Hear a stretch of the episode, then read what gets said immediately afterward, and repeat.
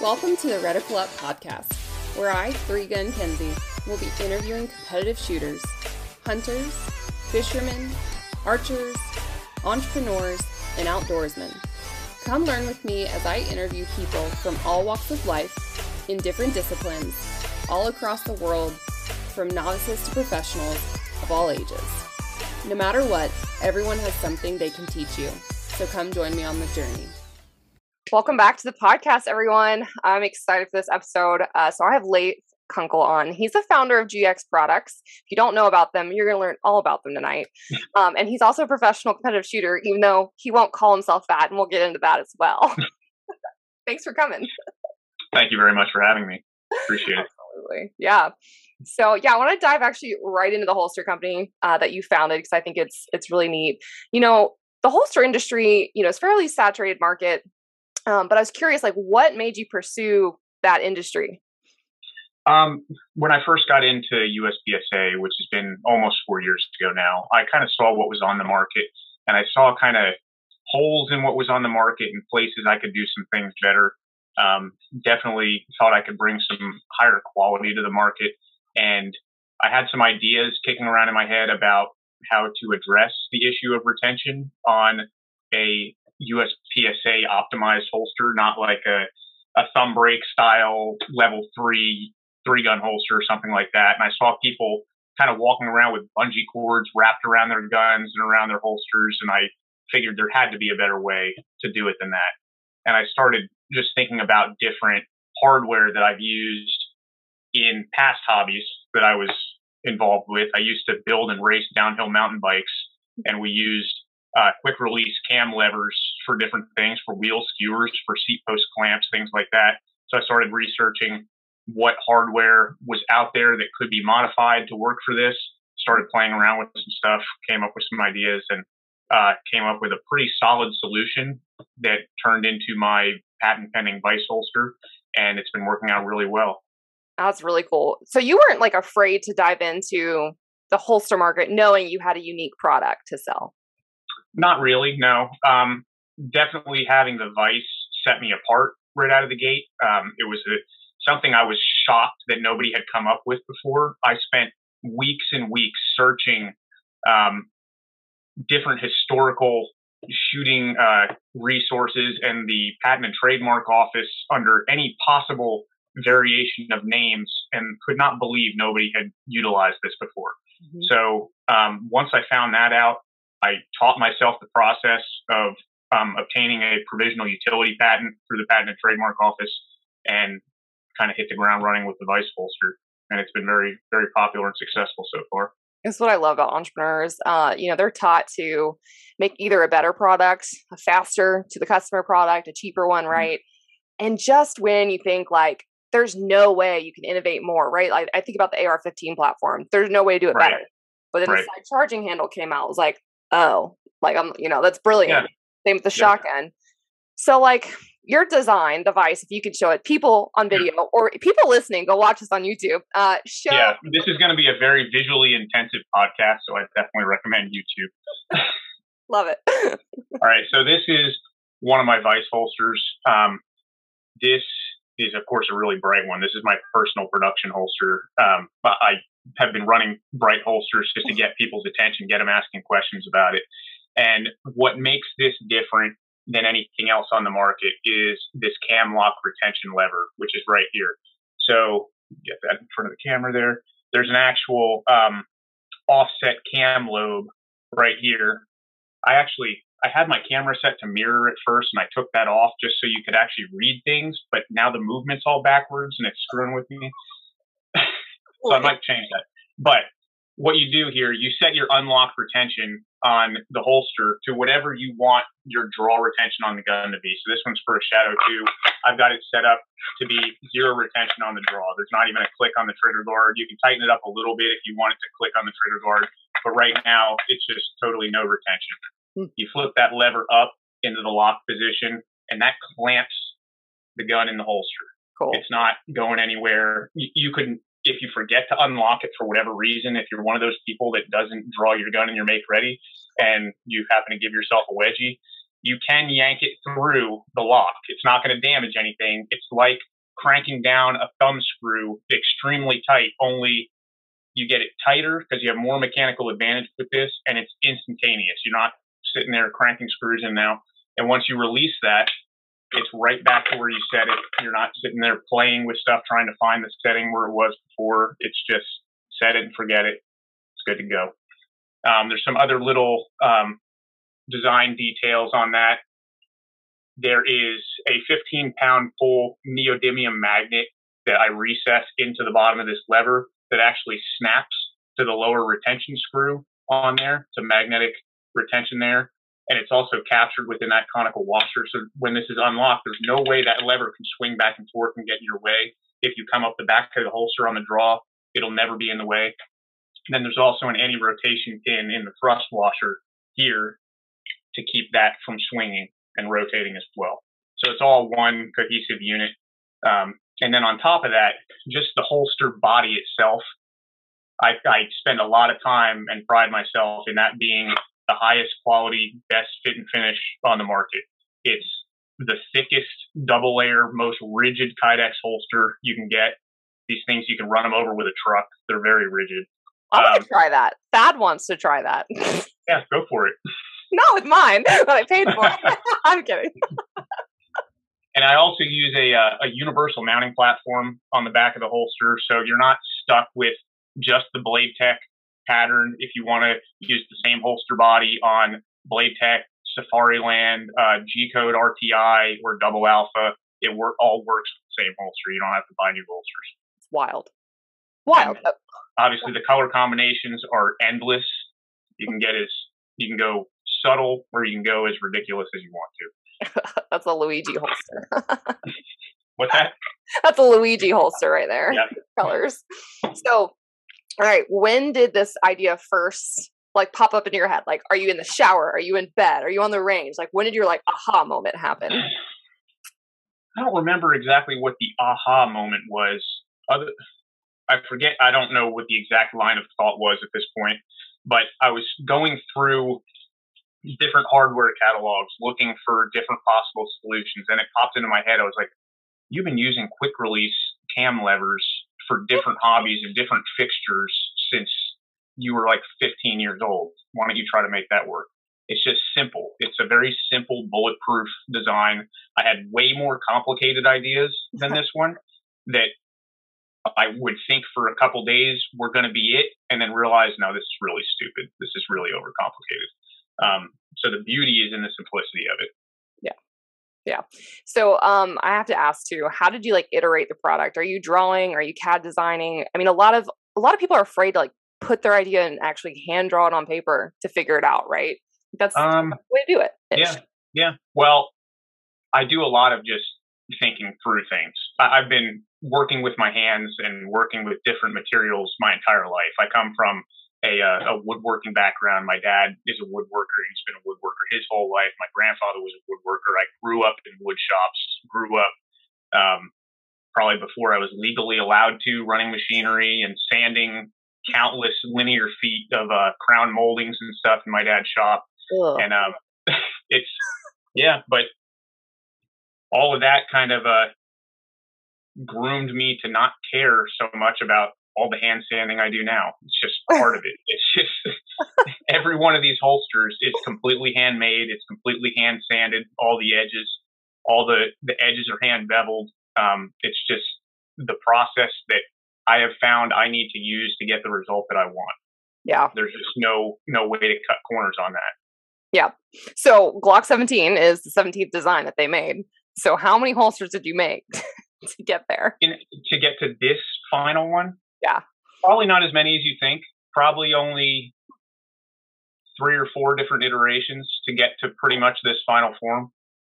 Cool. But then it's once you have the final the final form, it's you need to adapt that final form to how many different gun models.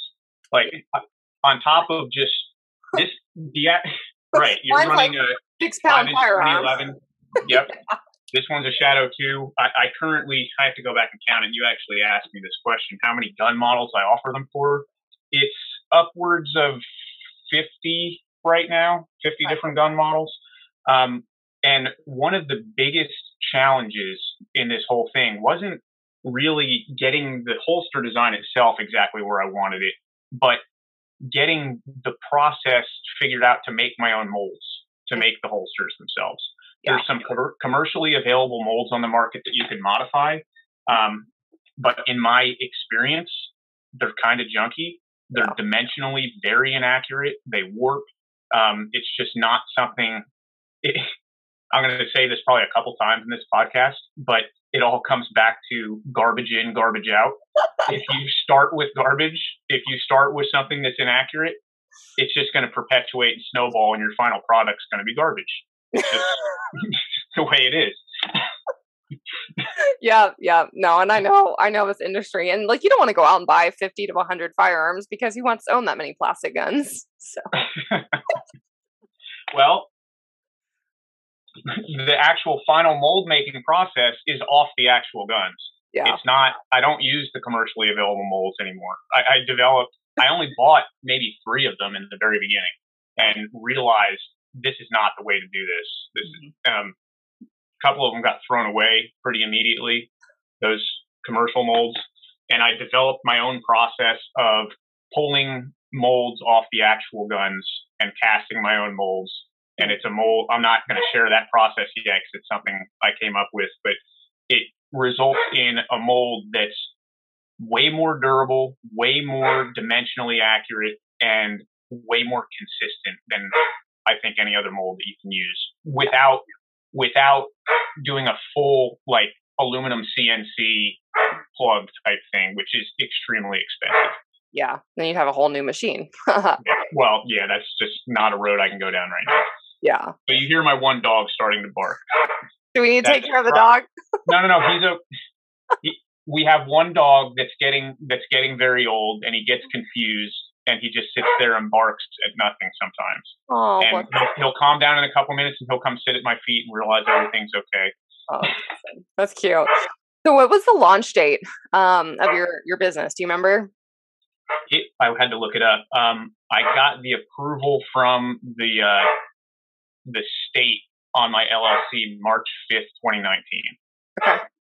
Okay. So I was making some holsters before that, just not under um, GX Products LLC. I was just making some holsters for friends and getting things figured out. But once I once I had it figured out and I knew it was something that there was a market for, I went ahead and started the business. And, yeah.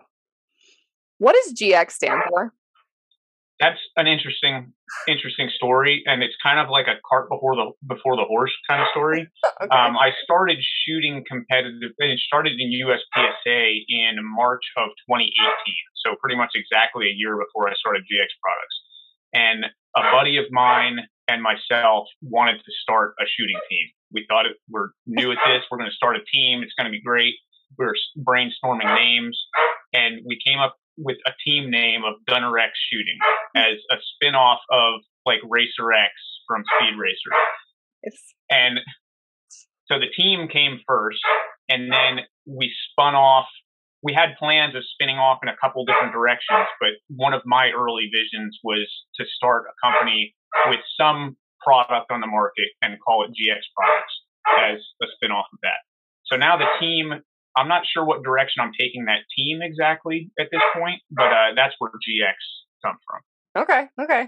Now the maybe I'm just like aloof, but when did you actually like put up a website or the word really got out? You know, in terms of that you're making this holster and it is different because I feel like I just heard about it recently. Well, it's because I'm probably not great at marketing, and I'm not I'm not a huge fan of what I consider to be inorganic marketing. I don't like forcing something at people. Yeah. Um, so the website probably came shortly after that, within a month. So probably April 2019. Um, I had a guy who used to shoot at my club here um, that is a web designer, and he put the website together for me in the beginning. Mm-hmm. Very helpful, very reasonably, and then taught me how to build it from there. Um, so that's how that started. And it started as an e-commerce store right off the bat. So my my whole at the time this was obviously a part time job. I was working a full time job in my previous career. I wanted to automate this as much as I could. I wanted the website to do all the work for me and just sit here, gather the orders, and build them because mm-hmm. I'm just one person, I'm still one person. Yeah. So I don't have time to constantly babysit different platforms, different things. I just wanted it all to happen in the background. But I should have known that there were still going to be tons of questions, and there's still tons of questions all the time. Yep. But that's great. People need to reach out to me and get the information they need to make an informed decision and purchase what they know they want. Yeah. See now he's now he's sitting next to me and he's okay. Oh, cute. well, and I'm curious, like the you know you've been in the industry a little bit longer, I feel like than I have, especially like USPSA. So, do you remember like the first sale that you know was made off the website was from someone that you didn't know? Yeah, it was uh, this guy named um, Jimmy Owens, who was the is the father of at the time a junior shooter named Will Owens, who was a super solid production shooter out of Florida. And that was like my first out of state purchase. I was like, Florida. Wow. like I made it big. I, I sold something in Florida. Well, yeah. And, th- that was pretty cool. Um, and he's still running that holster. It's one of the first ones out there. There's been a couple design changes since then, but he's still running that same holster, still loves it. That's one of the first probably 20 vice holsters that was ever made. That's cool. So they hold up. Yeah, yeah, yeah. I actually found yours when I took Travis Tomasi's class. I was like, what are yeah. you using? Boom. Yeah, Travis is awesome. yeah. All it did was take him one example. It's like, hold on, I don't care about the shooting the pistol. You look at the holster. like, so that was cool. Yeah, And like that feeling, gosh, I don't know, the feeling of success, you know, when a stranger buys your product is, is there's nothing like it, right? Um, oh. and yeah, family and friend support is helpful, but again, it's like a stranger bought it. They believe in it. Right. It works. Right. Yeah, yeah, It still doesn't feel real. Yeah. Like I, I'm still waiting for like the bottom to fall out or somebody like there's some critical design flaw I never noticed or something like that. It's just the way you think about things, but it hasn't happened. And it's one of the coolest feelings to go to a big major match and just see how many people are using them. Yeah. And then they recognize you they recognize the logo on my jersey or something, come say hi, and it's really cool. Yeah, absolutely. I mean, and I I don't know if this is true or not. I just feel like this year it's really taken off in terms of like shooter adoption. Like after I saw Travis in August, I realized backwards that I had seen them before, but I didn't I didn't see the functionality right. at all. Right because he did it so many times of releasing it, locking it. was like, hold on, you know, I was like, I gotta know. And um, right. yeah, that's when I first visited your website. Do you feel like this year has been like the biggest in terms of sales? Oh, absolutely. Okay. It, well, for a couple of reasons, I feel like there's been. It's almost just like your progression in shooting. Like you'll see giant increases and then a plateau, and then a giant increase and then a plateau, and I can't exactly correlate those giant sparks in sales to one particular thing. It's more um, you'll you'll get into a new area of the country or something, and somebody will be really happy with it, show it to all their friends, and then it'll explode there, and it just then they go to a major match somewhere else, and um, it's the yeah, compound it's, effect, is what absolutely. And yeah. then having other great people running them and promoting them, and you're welcome. Not, you're welcome. Not, I mean, absolutely. I am so I'm so fortunate how many people have uh, supported me in this short amount of time, and just it's how I always hoped that marketing a product would go because I wanted to do it as organically as possible. I wanted people to get their hands on it, use it, trust it, love it, and feel 100% confident in recommending it to somebody else. Yeah. Not not because they got a discount on it or anything like that. It's because they truly trust it. Yep. And that that's how it's been. Was that your first sale at nationals this year? I don't remember. So, like, um, remember, I walked right up. You're setting the tent. It was staff day still, and I was like, "Do you have a 2011 holster?" Because I looked on your website, and it's it was like staff day for wait. the first match, right? Yeah, and, and it wasn't yeah, even. You might have been. You might have been the first one. I yeah. beelined it, beelined it, and I was like, I'm not waiting eight months. And so yeah, when I walked up, and you even had a different color. This is customer service, y'all. Different color, like washer. And he's like, "You want blue?" I was like, "I want blue." swapped it out, but Yep. I immediately knew like I wanted one, I needed one, and I was curious if you were going to be at nationals, and that worked out in my favor because like that's mine. That's not for sale. yep, I put your name on it, and then I admittedly kept forgetting to set it up for you for your belt, and I was like, kept asking you, so, like, so the next match you're actually using this holster, right? I was like, yeah. I was like, I was supposed to. I need, I need to get this thing set up. And I ended up having to deliver it to you in your hotel parking lot, like the day before staff day for race gun. Yeah, what I only use that for, and it's not his fault. It's the the firearm problems that I had. What three stages, four stages, and then I was in open. yeah, I walked up to you the first day of staff day for race gun. I looked at your belt. I was like, "What the hell is this? Why is there a dot? Not even the same gun." Why is there a comp? Yeah, day. Oh man. So, but yeah, um, I gotta know like too. Okay, so you talked about like fifty-ish guns. I think that you have um like holsters or that you can make holsters for, but across the board or generically, can you just tell people that are listening like what holsters you really are like making, you know, for competition and stuff? Right. Well, it's tailored to the USPSA market primarily, um, with the IDPA market following closely behind that. But it's dictated by what guns are popular within USPSA. Mm-hmm. So there's some people that ask me for some oddball holsters, and they're like the only person in USPSA shooting that gun. And I have to unfortunately tell them I can't do that. It's just not worth the investment in making molds if I'm going to sell one holster. I won't even recuperate the cost of the molds. Yep. Um, so right now it's pretty much all of the popular guns that you can think of. Um, the highest sale numbers are split pretty evenly between Shadow 2s and P320 X5s in all the different variants of X5s. Okay. Um, and then shortly behind that is a couple different variants of 1911s and 2011s. But those are the highest ones. And then, of course, I make it for all the different um, the different slide lengths of small frame Glocks. Um, the new I'm doing Walther PDP molds right now for both lengths. Seriously? Yeah. I'm you know, I just got that right now. right? What's that? You know, I just got Did that you? gun. Yeah. Well, So now, and I put a dot Yeah. on it. yep, I've got I've got the two different uh, slide lengths here and pulling molds off of those. Shortly after that's going to be the um, the Beretta 92X Performance because that has started to pick up in the last year. When it was first released, really nobody was shooting it, and I But couldn't really justify making the molds. Yeah, but uh, those molds are coming. I know there's some people that's that have been asking me about those. Um, yeah, pretty much any and any new gun that comes on the market that I know is going to be popular, um, I'll make molds of it. Yeah, that's cool. Now you went. You said it earlier about like the design stuff. So how do, would someone like pick out their custom like Kydex and like what does that upcharge look like to do something silly? Um, it depends how silly you want to get. Um, there's a ton of different just base colors that don't require custom design or custom printing, and all of those options are on my website. And there's color swatches of all of those on my website. But then if you want something uh, totally, totally custom printed, um, this isn't. This is printed, but it's not like some something ridiculous. This is a GX mosaic that I came up with, and I've done it in a bunch of different color variations. Um, but you can reach out to me um, and send me a copy of whatever imagery you're wanting to incorporate on a holster. I'll look it over and make sure it's going to be possible.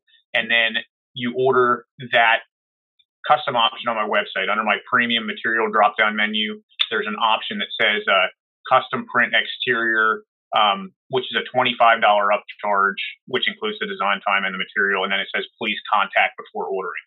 So once you've contacted me, I've given you the okay, you can place that order. You can put a memo in the order notes on the checkout page referencing what you're talking about. Like So camo dicks. What's that? What's that? camo, the camo dick pattern that's out there. Yeah, yeah. That would be awesome.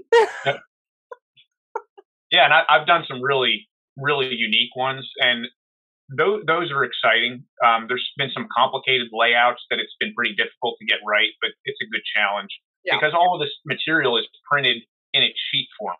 Mhm. completely flat. This is easy because this is a mosaic. All you're trying to do is if you like I tried to get this big GX centered here and then the rest is what it is.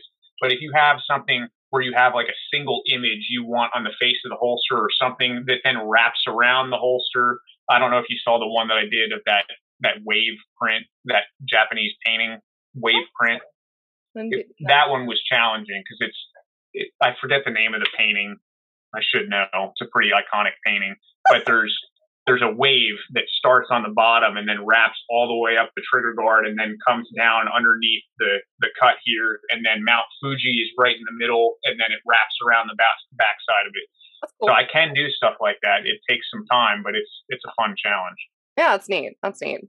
So, okay, you did say earlier too, you're one man show now, and I know you enough that I know that you're too type A, I think, to like hand over some things yet. So, but do you have plans uh. to, yeah, to hire to expand? You know, you're probably going to need to, right? At some point, it's inevitable. But um, my background, I worked in environmental consulting for about 12 years before I did this, before I jumped to GX full time.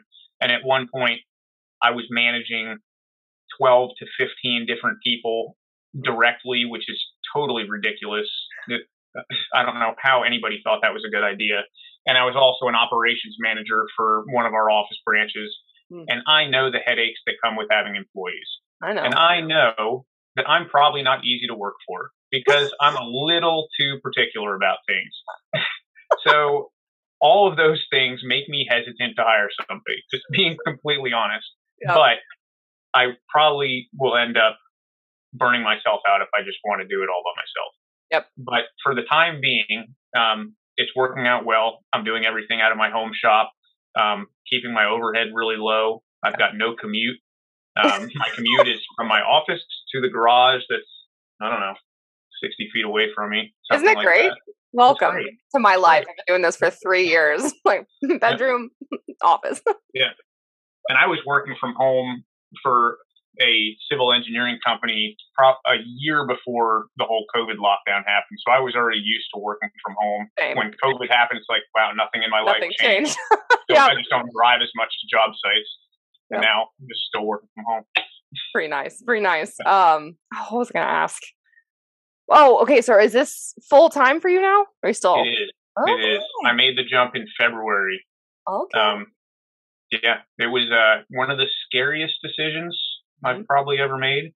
And I kept pushing it off. I probably pushed it off between six and eight months from when I thought it was really sustainable. And uh, I was working 50 to 60 hours for my full time job and then trying to work another 30 to 40 doing holsters. It just was not happening. Yeah. And um, I was talking to another uh, business owner within the shooting community, and um, he's a uh, 2011 parts manufacturer. I'm not going to, I'm not a name dropper, really not. But um, he, he gave me some really sound advice. You know, when you get advice from somebody and it's like the most obvious thing in the world, but, but you, you just never thought of it that way. Yeah. He told me, do not wait until you're burnout to make the jump. Yep. Because then you're just starting off on the wrong foot and you won't be motivated and excited to grow the business. Yeah. And that was the best thing anybody could have told me at that time. If I had known you, I would have sped that up. yeah. Well, yeah. There, there was a lot of factors at play. Um, at well, you, time, have, you have a full family too. That's totally completely different. You know. Well, we don't have kids. I, I'm married. Dogs. We have dogs. Yeah. yeah, and he's growling at me right now. um, but at the time, my wife was in the middle of her fellowship. She recently graduated from her pulmonology fellowship at University of Kentucky. So it was not a great time to take a big risk like that because she was not making any kind of full salary whatsoever. And um, it would have been pretty irresponsible of me to make a jump and then have it fail at that time. So I had to wait, wait it out and just kind of suck up working two jobs for longer than I wanted to. Yeah. Just to make sure I didn't jeopardize anything. Hmm. Well, and then so first of all, for people listening, your your wife repaired my knee at Area Five. So yep, she's fantastic. That's how she met Kenzie. oh, so great, bleeding. I told her a couple weeks ago. I was like, "Do you remember Kenzie from Area 5? She goes, "Absolutely." Absolutely. oh my god! Uh, what I was gonna say was like she's very supportive of what you do. I mean, you have to be to yeah. let your husband run off on weekends and shoot. Now business on a weekend you yeah. know, and you were gone for two weeks and um, same as I at nationals. Yeah. I, I mean, and, and, that's pretty cool though. My my family are entrepreneurs. My dad's been one. My mom's been was still one, and now I am. And it takes a team. It's not a solo oh, yeah. effort. Absolutely. To know too. Like, really, oh, go ahead. No, go ahead and finish. Sorry. I was just gonna uh, ask another question, so go ahead and finish.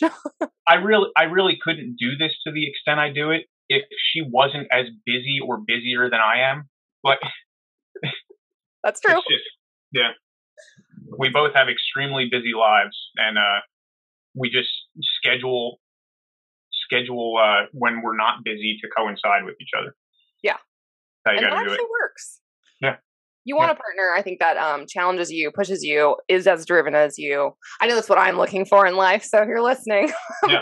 but you know what i mean like you can't have someone that's free all the time that's wanting your time when they don't understand why you can't yeah. it doesn't yeah so what's like the biggest challenge about running the business right now for you? Is there something that's stopping you from growing other than employees? Is there something you need? I'm just asking from like an entrepreneurship perspective. Um, well the biggest problem right now is just keeping up. I'm very, very fortunate with the uh, the surge in order volume that I've been seeing. Um, unfortunately, that means my lead times are getting longer because I'm just one person. And like I said before, everything I do is completely handmade. It's not automated. It's not CNC, um, and it's not necessarily because I can't take it that direction. It's because I won't get the result that I want it, it just won't be the same product. And I'm I'm not as versatile and able to adapt as quickly to a new gun coming on the market or something like that. Mm-hmm. If I if I don't do it by hand. Yeah. And it's a very like I was saying before, um, I've been doing stuff like this my entire life. Mm-hmm. So in my eyes, a lot of what I do is like freehand and it's just very, very um, by touch, by feel, not absolutely, yeah, and that's hard to teach.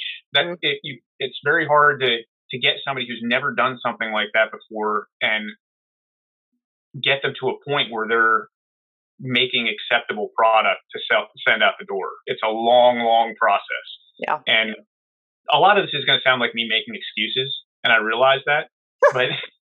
in my previous career, I can't tell you how many people that um, were like new employees fresh out of college that I spent over a year getting to them to a point where they were even self sustainable at their hourly rate, let alone making money for the company. Yep. And then at that point, have them leave to go yep. somewhere else for $5 more an hour. Yep. It's tough. Yep. I've seen it. I've been there. Um, it's kind of one of the reasons I left the corporate world too is, oh my God, like just, it's eye opening as well, I'll say. And it's amazing because like the grass is always greener on the other side and, and right. you do invest a ton of time like so my brother um, he's been very loyal to his employer but he's a boat mechanic they pay for him to go mm-hmm. get educated and, and go to these seminars and getting his license and that's an investment in him you know and how do you get them to stay you almost need like an apprenticeship though because there are so few people that know how to work with their right. hands anymore that's not taught in schools it's not no and, and people don't want to work for apprenticeship wages and um in the time. and, and they can't. Like it's it's hard. It's just like getting your first job out of college. Nobody will hire you unless you have experience but you can't get experience unless somebody hires you. Mm-hmm. it's just fun is what it is. Yeah. and wow. that's where resume fluffing comes in. Yeah you find out after you hire somebody. Yeah well, I mean, for people listening, I feel like if there's people out there that want to, you know, work with their hands, there's those jobs out there. I know, like, uh, yes. you know, Denise is doing welding. She's doing yes. a whole different trade. That's going to pay off exponentially. People need, people are starting to realize it, but it needs to be communicated a lot better that college is not the path for everybody mm-hmm. at all. I, I spent a long time in college and I really don't use any of it anymore. Me too. Do you have a master's degree? I do. Yeah. Do I. Cheers. so dumb. I've got very expensive pieces of paper hanging on the wall that really don't mean much. so it's really funny though. My mom um, is a florist, like art. She has art in her shop or whatever, and she frames stuff. So I asked her to frame frame my uh, diploma or whatever. It's it's hanging up in my office area. And she's like, "Why? It's just piece of paper." I was like, "Because that's like a sixty thousand dollar piece of paper that I earned on yeah. scholarship. I only yeah. paid like four grand for it, but still, it's like that's an, a year of my life. Yeah. like, put that up. It means zero to me, but it needs to go up. yeah, but some of the best lessons you learn in life um, are learning what you do not want to do, and you can only do that through experience. Yep. Yep. I've quit a few jobs, but I didn't want to either. The leadership helps too. I digress. I had to ask about that stuff. yep. Um, two more questions about that. Like before going to competition stuff is like, what do you wish more people knew about entrepreneurship or just being an entrepreneur, what it takes, what's, if it's worth it, if it's not worth it? Well, you have to know that say you're working a 40 hour a week job right now. Um, if you want to start something for yourself, double that minimum a week, but you're working for yourself. You're not working to put money in somebody else's pocket. You're working to eventually have something that's going to sustain you and take it in any direction you want to. And it's way, way more gratifying than working for somebody else. Yep. It really is. I can't imagine going back to work for somebody else at this point. Somebody, yeah, somebody asked me that on a podcast actually maybe a month ago and they're like, "Oh, so would you go back to work?" I was like, "I would shoot myself actually with this gun, with that gun. It's just But like the reason I work so hard, I'm sure you're the same way is that you know what it's like to sit in a, in a chair from 8 to 5 or drive oh, around oh, yeah. from job site to job site yeah. and it's soul crushing. So when you say, you know, it sustains you, it doesn't just sustain you with monetary value, but no. your soul. no. No, and in the short term, you have to you'll have to make some sacrifices. You'll have to say, I'm living at this this standard of living with my current salary. What can I get away with? Like, where can I cut back in order to be able to make that jump to just increase your overall quality of life? You, you have to ask yourself that. Because in a lot of cases, you convince yourself you need more money than you actually do. yeah, that's true. I love it. Which is hard to say in the sport that we're in because it's very financially uh, motivated. But yeah, yeah. And for you, you just had to sacrifice shooting your major matches, nationals, very well to sell holsters. Yeah, that that is tough. That is tough for me. I felt so bad. I think very, I heard uh, two stages that you didn't enjoy very much. Oh no, no, no! I didn't well, we'll get into all the different things that have been pulling my time away from actually practicing and competing. But um, that is tough, and that's something I'm going to be diligently changing next year. Just carving out more time, more regularly to stay on track with my actual shooting goals. Yeah, yeah. Because I, there was a couple people that came up to my booth at nationals and didn't even know that I shot. They just thought I was a random person that was selling holsters. I was like, oh, that hurts. it really hurts. Mom, like, I'm gonna call you out. They're on there. I was like, oh, that's a mic. There's no way. I was like, oh, you've been busy working. that's a mic. but I know it because when you shoot staff, it's the same thing. It's a cluster. You got two days instead of three. It's a lot. It's a lot. Yeah. Um. Yeah, that was a juggling act for sure. Yeah. It, it, from a business standpoint, it was very, very beneficial. Just getting out in front of that many existing customers and yep. creating new customers, and that that's great. People people really feel a whole new level of trust for you when you're out there um, actually representing the product and standing behind it and shooting with them and all of that. Yep, it's extremely beneficial. So you don't have to share this. I'm just pointing this out. Um, that's an investment in yourself to go and pay the sponsorship to table yeah. at nationals and be there. But it's amazing how many people that want to be an entrepreneur or start a business, right? And I tell them how much it's going to cost or an investment. And like even my new laptop's $4,000 was stupid. But they go spend that on alcohol or on a vacation Absolutely. whatever. It's like you yep. have to choose where your priorities lie because your investment in you, you know, pays yep. off in the long run. Yep. Absolutely. That's what's frustrating. yep. And most people will never come to come to terms with that. And that just is what it is. It's it's not for everybody. Just like college isn't for everybody, starting your own business isn't for everybody. Yeah, yeah. Some people are perfectly content sitting in their cubicle for forty hours a week. I couldn't do it. No. Bless see people though. Thank you for for working. yeah. Okay. So switching gears, how long have you been shooting competitively? Competitively in general, it's been over 20 years now. Um, yeah. So USPSA is a fairly new thing for me, but um, I actually started in high school shooting Olympic style three position small bore rifle and air rifle. And uh, it was actually somebody actually sent me a uh, magazine article that I completely forgot about from when I was a junior shooter from the club I started at in New Jersey from 2001 about how I won this prone match in 2001. I was like, wow. So it has been over 20 years at this point. Cute. Do you have a copy of that in there? I can send it to you. Oh, I need to yeah, see they that. Sent me, they just sent me a picture of the page of it, Okay. and it's, like- it's high school me with a bowl cut, and bad.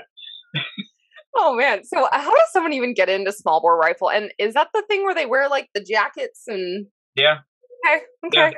it, it was I don't know exactly how. Well, I guess I do know how. There was a, a gun club by my house where I grew up in New Jersey, um, called Shongum Sportsmen's Association, and I started. My dad and I joined this gun club just because we wanted to learn how to shoot, and it was close to our house. It was a nice facility, and we actually started out shooting trap. And I started.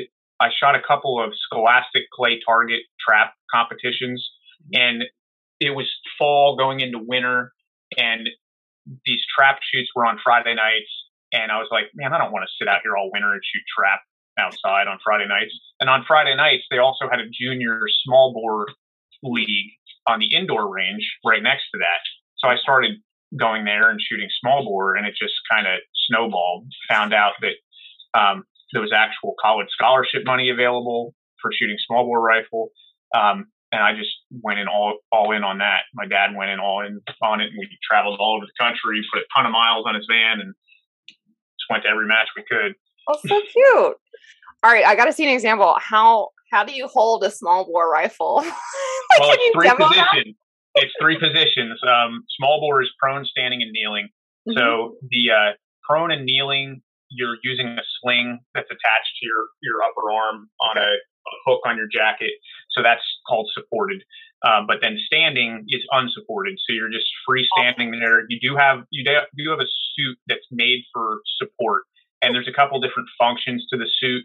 Um, it's to stabilize you, but it's also to kind of prevent personal injury your lower back because the position you actually shoot in is so exaggerated with your hip kicked way forward and your elbow in your hip because you're trying to transfer all the weight of the gun directly through your skeletal system all the way to the ground and minimize the muscular use hmm. for supporting the gun because muscle fatigues.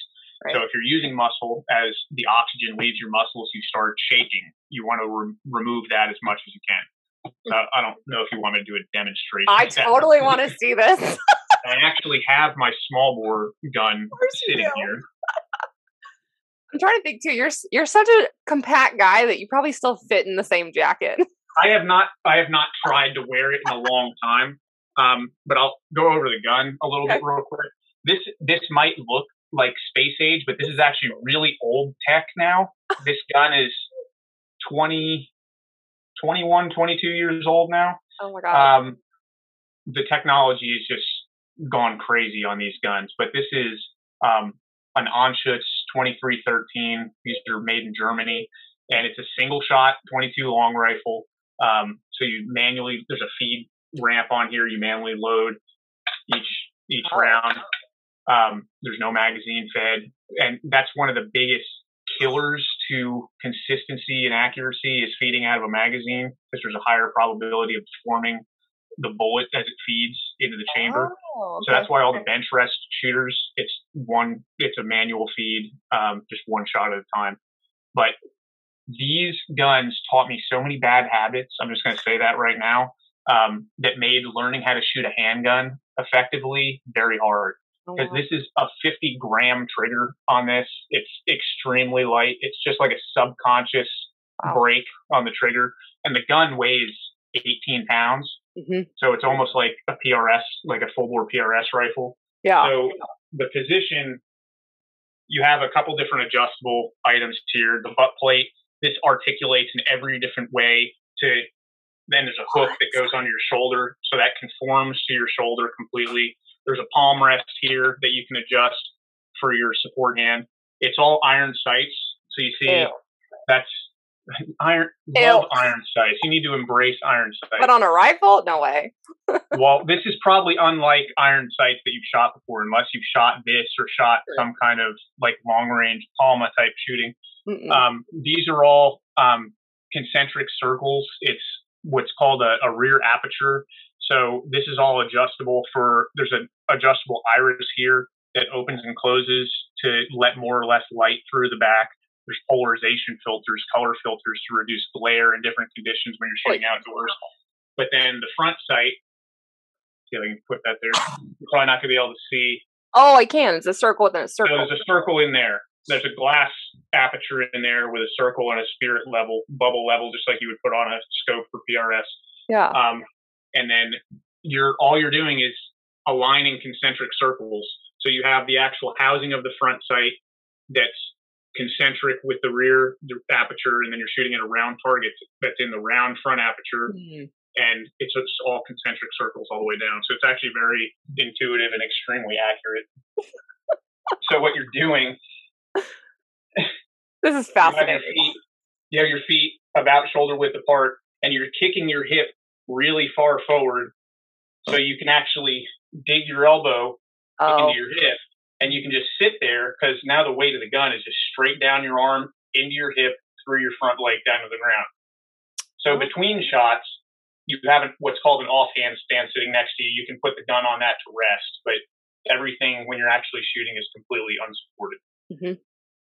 Hmm. And then prone and kneeling are totally different, but yeah, this is cool. I can see where the back injuries come into play, though. Like yeah, heavy rifles.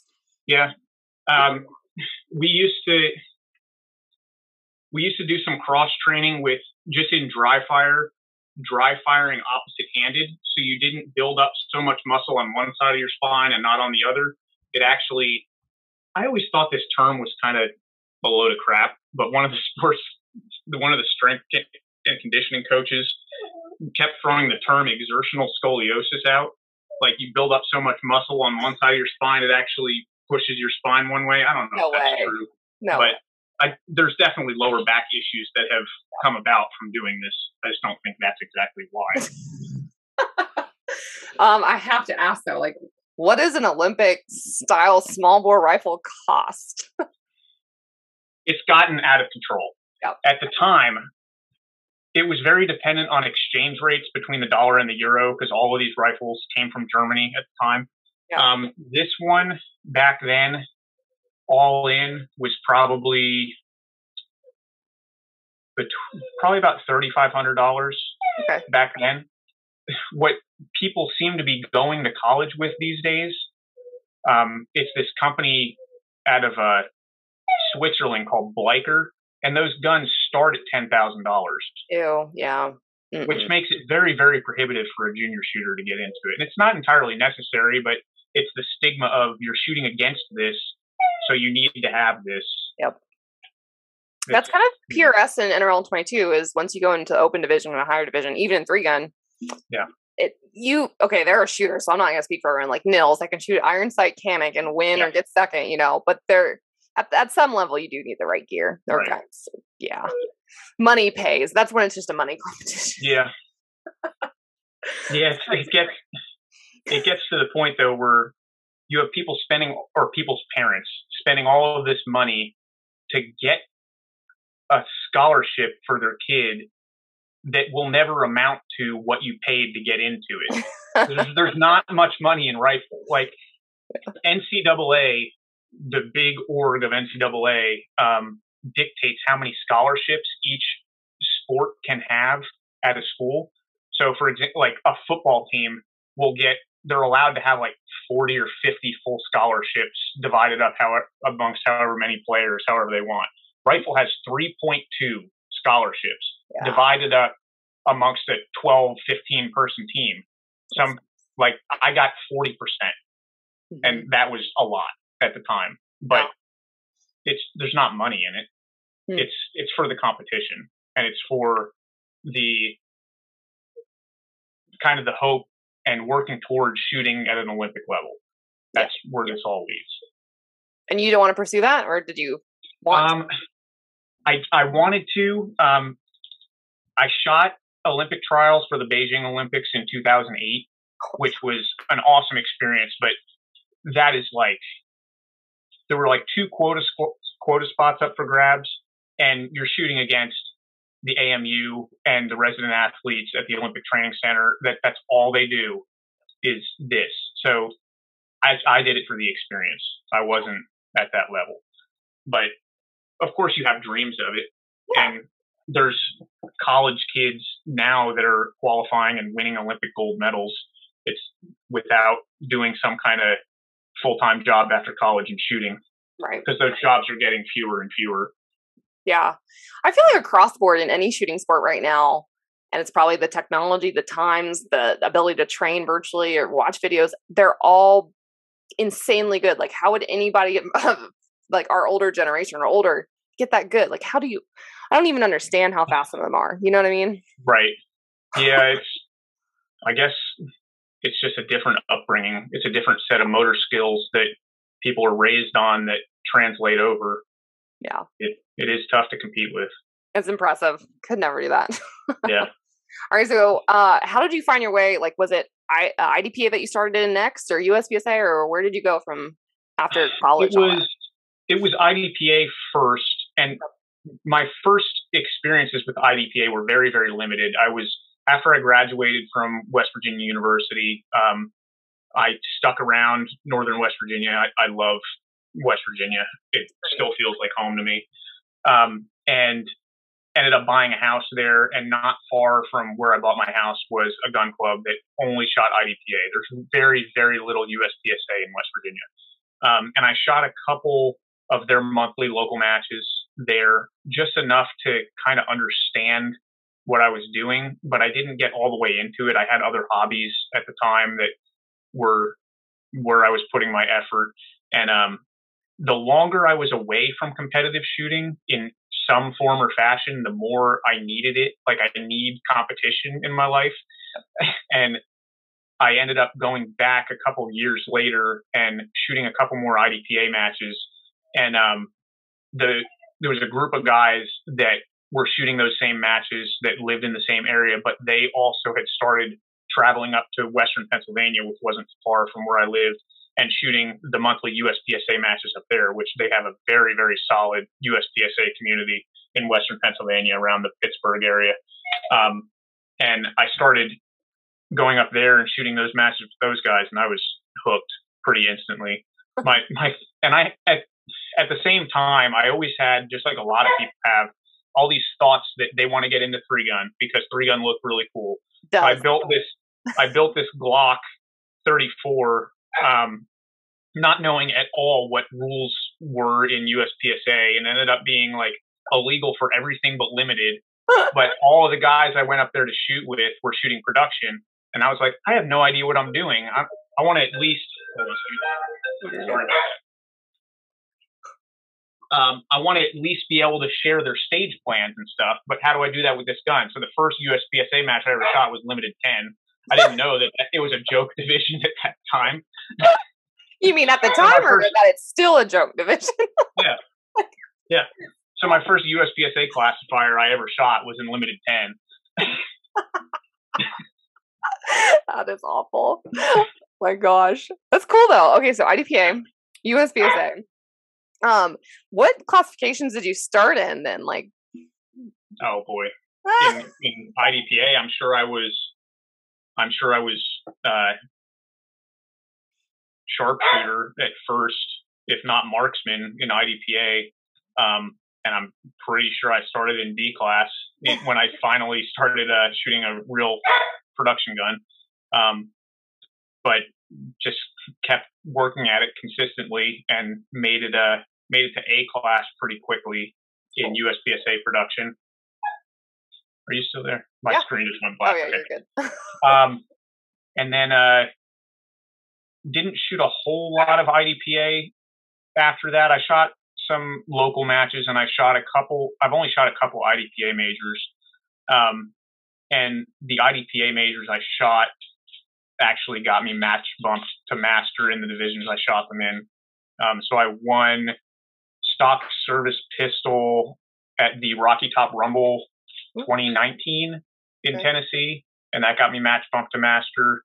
And then I shot the Kentucky State IDPA match last year in CCP, and that got me match bump to master in CCP. Nice. Um, and I feel like that's really the only way to make master in IDPA is to get match bumped at a major. Yeah. Um, and I don't know how much more IDPA I'm going to shoot. There, there's still some great local IDPA matches around here, and especially at my gun club. Um, I just don't have really the time to shoot USPSA and IDPA, and they're shooting is shooting, but there's enough difference that it kind of takes focus away from the other one, and it's That's a different mindset for sure. Learning the hard way is if you really want to be good at something, you're gonna have to versus have fun. Yeah. So right. Did you ever yeah. shoot three gun, by the way? I shot some local matches. I never shot a major. I probably shot half a dozen local matches. Okay. Um, and I didn't do terrible. Um, Did you quad load? no, I was just doing duels. I was not quad loading. I never practiced reloading enough to be comfortable with that yard sale that would have ensued quad loading. Um, but I, I have all the all the gear to. I'm set up really well to shoot tac ops or whatever you're going to call it in whatever rule set. Um, I don't know what the, yeah. TAC ops is how I know it, but then I hear some people call it practical and all oh, kinds of. That's in like three three nation, I think. I, I don't know. know. TAC ops, you're good. I don't know. Yeah. And then Steel Challenge, though, you shot that too. Um, a little bit, yeah. Um, primarily, the only majors I've shot in Steel Challenge have been the Kentucky State Steel Challenge matches that happen at my club. Um, and I worked them, sponsored them, shot them. It's just supporting supporting yeah. my club. Um, and I shoot some of the local ones. I, I don't really shoot a ton of them. I'm going to shoot more just for more time behind the gun um, and to work through some bad habits that formed the last couple times I shot Steel Challenge that I shouldn't have let form. Um, really ridiculous. Like to me, when all you do is surrender draws and you're not really paying attention that closely to where your hand is falling on the grip because you're coming into it consistently from a different angle, it ends up hurting me reload wise because I I don't grip as far behind the beaver tail for some reason and I can't reach the mag button without really flipping the gun. Yep. But that's totally on me. I should not compromise the way I grip the gun just because the draw strokes different over and over again. So that's something I need to to go back and figure out. I like that. So if you had to choose one shooting discipline, are you you're a USPSA guy? Yeah. Yeah. It's USPSA. okay. Absolutely. Um, I was curious, like, spent, oh, go ahead. I spent so much time shooting small bore rifle, which is a complete internal cerebral head game, and it get it must be the most boring thing in the world to watch because it's just everything's in slow motion. You're shooting 60 shots in two hours, and it's just snail's pace. And at the time, it was great. But now, after shooting something active like USPSA that's always changing, I could never go back to that. It's just, I like the constantly evolving and differing challenges of USPSA. You know, you could try your hand at NRL 22, and I bet you do well with I do. I do. Okay. I do shoot NRL 22. Um, That's not fun it's very fun, and my past small bore experience really helps me with that. It's there's a lot of differences. Oh, um, huge! Because yeah. you're not shooting prone, standing, kneeling. You're shooting any number of different kind of quick changing positions, but there are some some core fundamentals that definitely carry over once you. It, it's amazing how long it takes me to remember things that I used to know. If that makes sense, like I'll shoot three NRL matches, and then I'll realize this technique that I used to live by when I shot. It's like, oh, you dummy! Like you know this. You just gotta dig it up from the archives.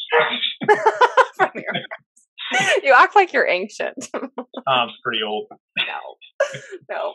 Uh, so for for IDPA and stuff, do you um, so did you shoot nationals for that, or you just no. stick with those locals you mentioned? No, I've okay. never shot IDPA nationals. Um, IDPA has a system, a point system to qualify to shoot nationals, which I actually think is a good idea. Um, earning points by shooting different majors to be allowed to shoot nationals. Um, it's an interesting concept. I don't know if it's def if it's something that should be applied to USPSA, but it's a concept I have been thinking about a little bit. Yeah. Okay. Dogs are getting real needy. well, they're they're doggos. They need love. Um, did you think though, like the skills that you learned in shooting IDPA, like transferred over into your USPSA? They do. They right. do, especially especially if you're shooting minor power factor in USPSA, because accuracy is absolute king in IDPA with one second down, uh, one second added on per point down. Um, so you have to be shooting down zeros and at the highest levels of USPSA shooting minor, you have to be shooting down zeros. You really do. Um, you can you can let some Charlies slip on risky targets and far targets, and it won't hurt you that bad. But in IDPA, you really can't. So it, in terms of really picking a smaller spot on the target, and that's what you're shooting at, um, it definitely helps. Okay. But then if you shoot nothing but major in USPSA, and then you go shoot IDPA, does it? It is a shit show. How so? I gotta know. Have you, have you done this? well, you just have to really rein yourself back in. Yeah. Yeah. Slow down. yeah. Well, not even slow down. It's just be more critical of what you're looking at. I'm gonna I'm gonna repeat what you said to me when you had that mike. I did one very intentional shot. hey, um, we're not going to talk about that too much. I still think that shot was there. so bad. Then you had one in the tuxedo on this next match. yep. Yeah, but I made that one up. Uh, you yeah, remember that I mean, one? one intentional shot in the black, and two back. Oh man, that was that was really good confirmation that I was shooting target focus and iron sights because I came into that last position and those tuxes were how far? 18 yards, 20 yards, something like that. And the first shot I took was before I was really settled on that fault line. And I saw a lot of commotion downrange when I took that shot. There was like wood flying, there were pasters flying off the back of that thing. I was like, I better send two more. Yep. Yep. I was like, you hit my stick. no way. I wasn't that far off. Mm-hmm. Oh, I knew it was that far off. When I saw all that stuff flying, I knew. I know. You gave me shit for it. I was like, no, that was oh my god. Um, I, I have a question too because I've never shot IDP. I kind of want to, kind of don't. I don't know. But like, what stages um, that they have like really helps you shooting that minor power factor in USPSA? What stages? Yeah, like what stages or stage design you from IDPA? Maybe not so much as like all the gimmicks and the props, but like what are the really good stages that help you in USPSA? Um, it's hard to say which stages because it it's like USPSA and the stages are not the same all the time. It's, they're designing new stages. They have a much lower maximum round count per stage. I forget if it's I think it's 20. 18. 18 or 20. I just read about that, yeah. Yeah. So you're not they're not as complicated um, and you're not trying to figure out complicated activator sequence activator sequences because you're really dictated in the order you have to engage targets by priority. Um, but it's anything with good distance change ups from close hoser targets to far targets and just zeroing in on that down zero consistently back and forth. Um, that's really good practice because you have to be super, super like Paul Kerr fast to mm-hmm. shoot a bunch of down ones and still win. Are you shooting Toys for Tots this weekend with us? I am not. Um, I have a couple different charity matches that I'm shooting.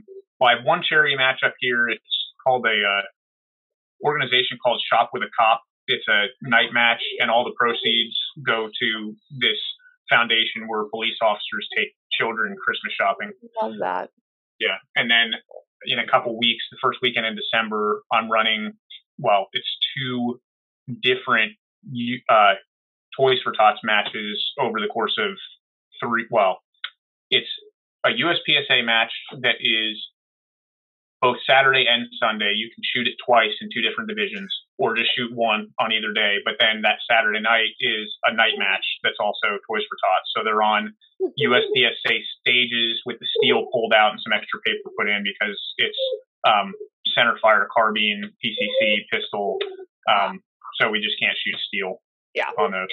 but it, it brings a bunch of people out. We generate a ton of donations and we'll deliver them that Monday to Toys for Tots. I love it. Yeah, love that.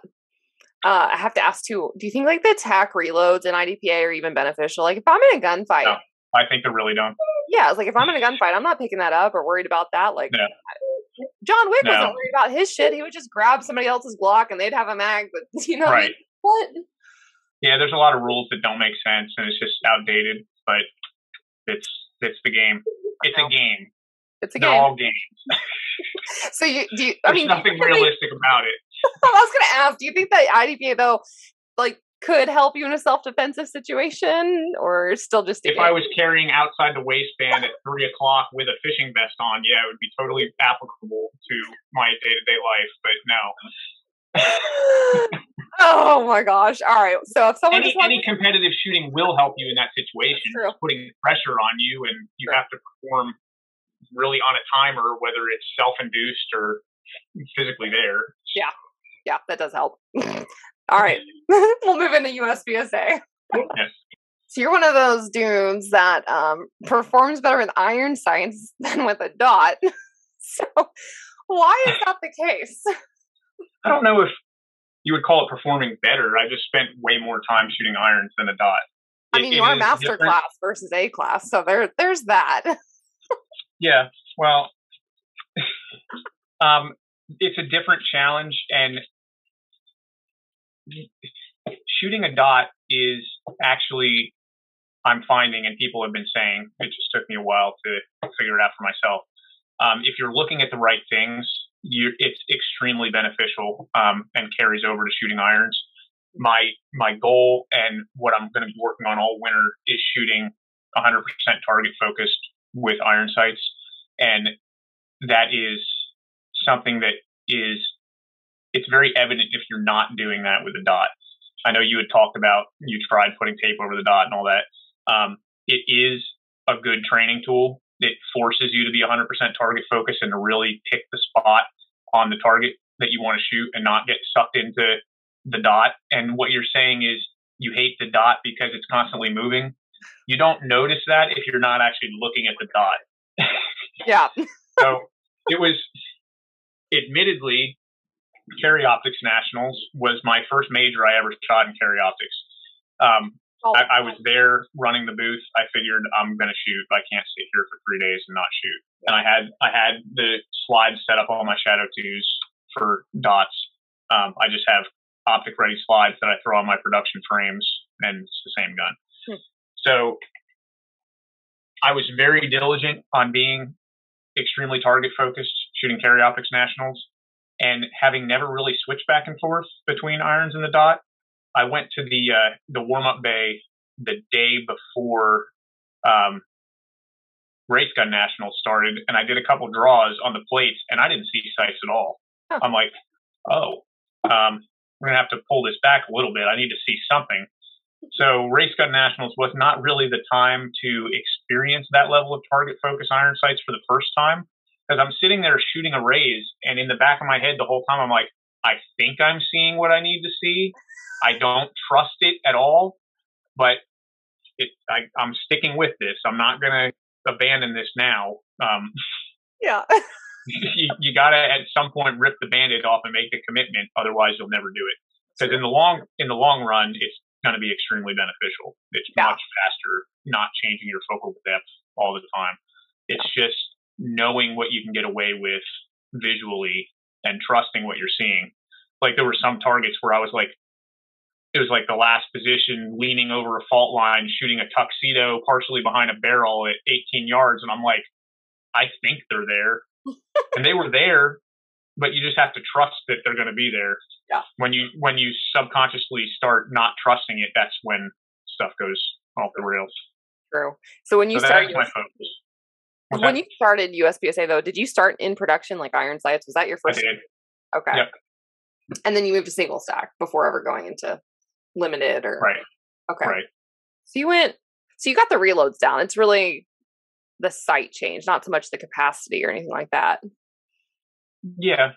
Yeah. I, I think production is still my favorite out of any division. Oh, it's it's great. It teaches you the most out of any division. It True. teaches you stage planning. It teaches you shooting minor power factor. It teaches you, um, it teaches you shooting irons. It teaches you all kinds of stuff that you have to know to be competitive in it.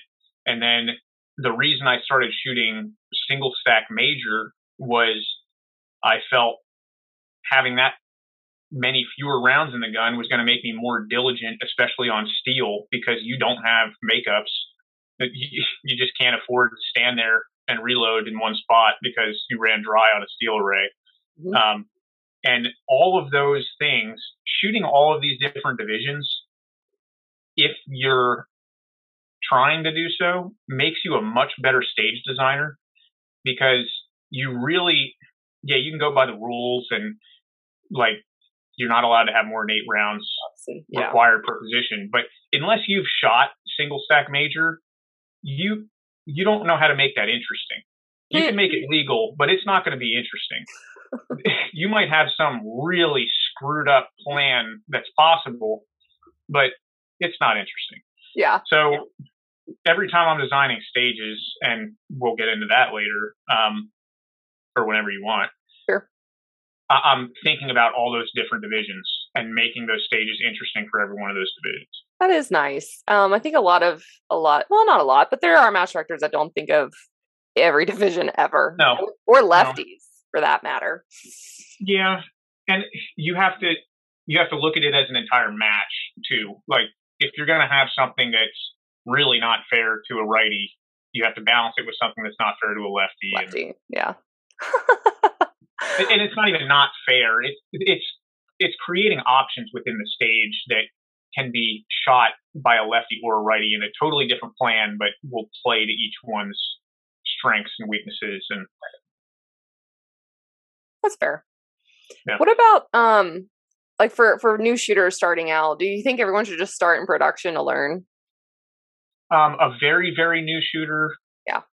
Um, shooting their first match, I would say something like limited minor, where yeah. you're not complex stage planning is not where you should be starting your focus. If you're shooting your very first match, it's getting through that match safely. Yeah. Um, it in not only not only just getting through it safely and hitting all the things, but I can't tell you how many shooters I've seen shoot their first match and get disqualified and then never come back because yeah. they're just embarrassed. And it happens. It, a lot of people are going to disqualify in their first match, especially really new shooters. And as soon as it happens at our local matches, we emphasize to them that it happens to everybody. Do not let this discourage you. Come back. You're, it's going to get better. Right. Um, but they don't believe you. Yeah. no, they don't. Some of them don't. Some of them don't come back, unfortunately. Um, but Just share videos. Just share videos of me falling oh, yeah. down. Be like, look, this girl. for a week with her kneecaps, and she came back. That makes it fun. you did not disqualify though. You thought no. you did in the moment. I really wasn't I sure. Was, I was standing behind there, and we're all like, "Get up!" well, that's what I had heard. My my buddy was videoing, which he shouldn't have coached, said "Get up," and I thought he said "Stop." How it sounded, and I was like, "Uh, yeah."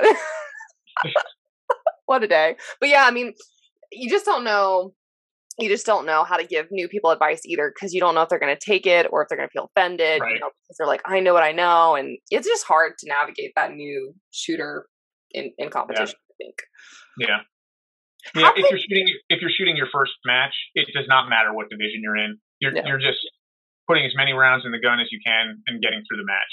That's yeah. really the important part. It's and, and we always squad the new shooters with experienced shooters that really walk them through everything and show them where they should be shooting targets from and how to make the shooting as easy as possible for them and all of that. We want people coming back. That's cool. And um actually I'll skip to that. So like you're you were recently elected to the president of the Bluegrass Sportsman League in Kentucky, which is pretty cool. You know, and I know that role comes a lot of responsibilities. And I mean, you for the Area Five director up there too at that range. How do you guys do a good job of like helping those new shooters, whether it's bringing gear or educating them, or like you said, pairing them off? Like, how do you all um, do that? We have a uh, an individual that that holds some uh, introductory classes for people that is geared primarily towards like first time gun owners and like uh, concealed carry permit preparation type stuff, but also goes through some USPSA style stages in the class and gets them ready to shoot their first match if they want to take it there. So that's a big help. A lot of the new shooters have gone through those classes. And we're also going to start um, in 2022 having an actual practice night during the week where we set up one or two USPSA stages, invite all the new shooters out there. Um, if they're a BGSL club member, it's free of charge. Um, if they're not a club member, there'll be a small fee just for consumables. But that's one of the biggest things is people are scared to come out and shoot their first match. They're scared of embarrassing themselves, scared of the unknown. Where if you bring them into a situation that's a lot more casual, a lot more unofficial than that, they're much more likely to come and actually shoot their first match. Yeah. And like I know IDPA um, had a rule where, you know, you become a member after so many matches. But I remember when I was starting out in USPSA in college, like you didn't have to be a member in the first match, the second match. You just need to come, see if you like it. Right. You know, they don't care. Yeah, yeah. Your classification score just won't count if you're not a member. Um, but yeah, we, we encourage people after their first couple matches, if they want to do it, definitely become a member because you're not getting the member benefits if you don't. You're not getting your classification tracked and all of that. Yeah. Which is the biggest membership benefit out of that participation fee. Yeah. Yeah. Now, how what are your new duties in your role too? Like, what are you taking on for 2022? Um, as BGSL president, it is there's a lot going on um, at BGSL, and there's a lot of different divisions that operate within the club. So we have at any given time between 1,300 and 1,400 members out there. Um, and there are the divisions are the pistol division, rifle division, shotgun division, hmm. um, bird dog division. We have an area just for training and running bird dogs. Cool. Um, there's a casting division, which is like competition casting ponds that we have on the property. Uh, there's a muzzle loader division.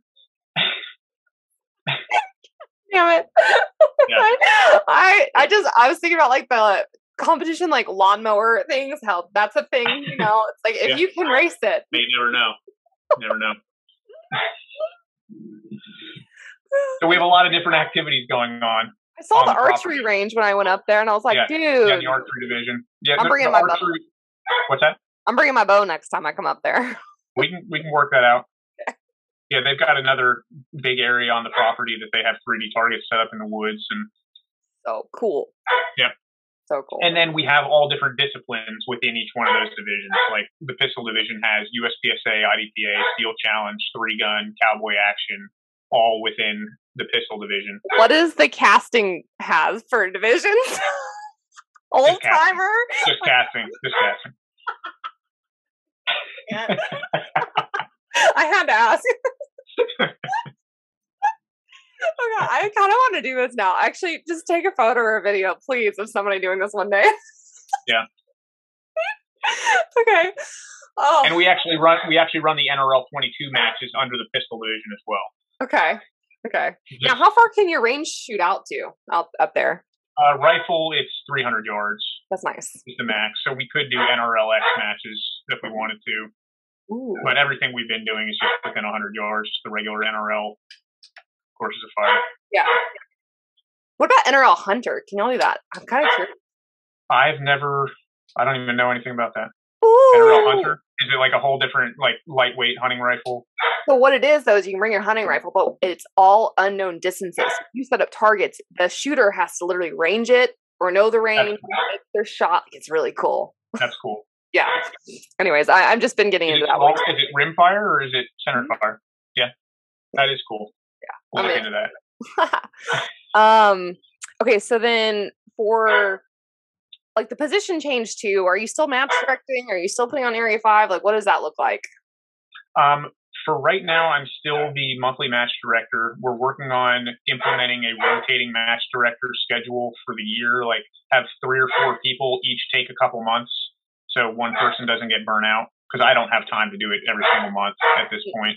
Um, I am still the match director for the 2022 Kentucky Section Championship, in Cool. June, and Area 5 actually moves to a different range every two years within the area. So Area 5 is going to Brooklyn, Michigan for the next two years, Okay. just to give uh, the people within the area a equal opportunity to get to an area match that's Yeah. not on the totally opposite end of the area that they live in. I knew that and I forgot about that. Like Alabama sectionals moved and yeah, Tennessee sectional was supposed to move, but yeah, it's back to Orsa this year, next year, whatever. Yeah. Ah, Yep. But still doing the section championship. I'll be there. I actually put that in my calendar uh, two days ago, so I'm excited. I won't fall. That's my goal. so low, guys. I'm shooting forever, and my goal is not to be safe, on my feet. So cool. You got this. Yeah, right. Now, okay, we were talking about stage design a little bit earlier, um, but you know, you put on a really good match at Area Five. I think there was some really, really complicated stages, some fun stages, some burners, the props, you know. But how do you come up with all these stage designs, and like, who helps you as well? Um, a lot of it is just ideas that that I get by seeing different stage elements at different matches. There's some match directors I really pay attention to because they're consistently coming up with good stage designs, good challenges, um, pulling different elements from those and combining them with elements that I came up with to really create a balanced test of of shooting challenges within any one stage as well as the match in total. Um, like I said, it's really about creating as many viable options on a stage as you can. Not every stage is going to have a ton of options, but when you have a decent sized field course, um, if there is, if it turns out to be four, five, six ways to run that stage that's really a wash time wise, and it's just based on the competitor's individual strengths, that means you did something right Yeah, um, there there were some times that designing the stages yourself, you end up getting like tunnel visioned into this is how I think I would shoot this stage, and this is how I think other people might shoot this stage, and then you sit back and watch people shoot the stage. You're like, where the hell did that come from? I I didn't even think that was possible, and it ended up being as good or a better stage plan than what I thought was the most efficient. Yeah. So that that's pretty cool to see that. Yeah, and your feedback. I mean, it's good too. People tell you Yeah. what how they feel about your stages. Yeah. Yeah. what about what was the farthest shot in that that low bay? You know, Um, it was 45 yards. Those poppers were 45 yards. Yeah. They were full size poppers. I mean, there, there were no shots in any of those stages that anybody there couldn't make. It's No, no, no. I agree. However, that was just as soon as I'd hurt myself, that was when I had the long. yeah, that was your next bay, wasn't it? Yeah. so, still, You were shooting PCC. Come on. I know. 45 yard popper. Come on. I did okay. I didn't have any mikes on that stage. I hit a no shoot though, very square, perfectly. You know. um, what do you wish more people like knew about, you know, match directing or knew like how to help you, you know, submit stages or or whatever for matches? Um, it's like a lot of things. I wish people understood how how gratifying it is.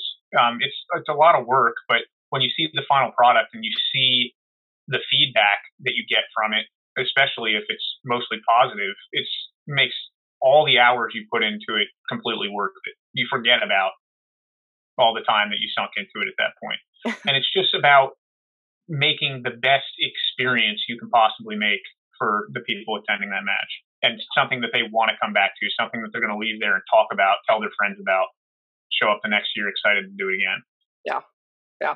Who came up with the stupid window stage? Me.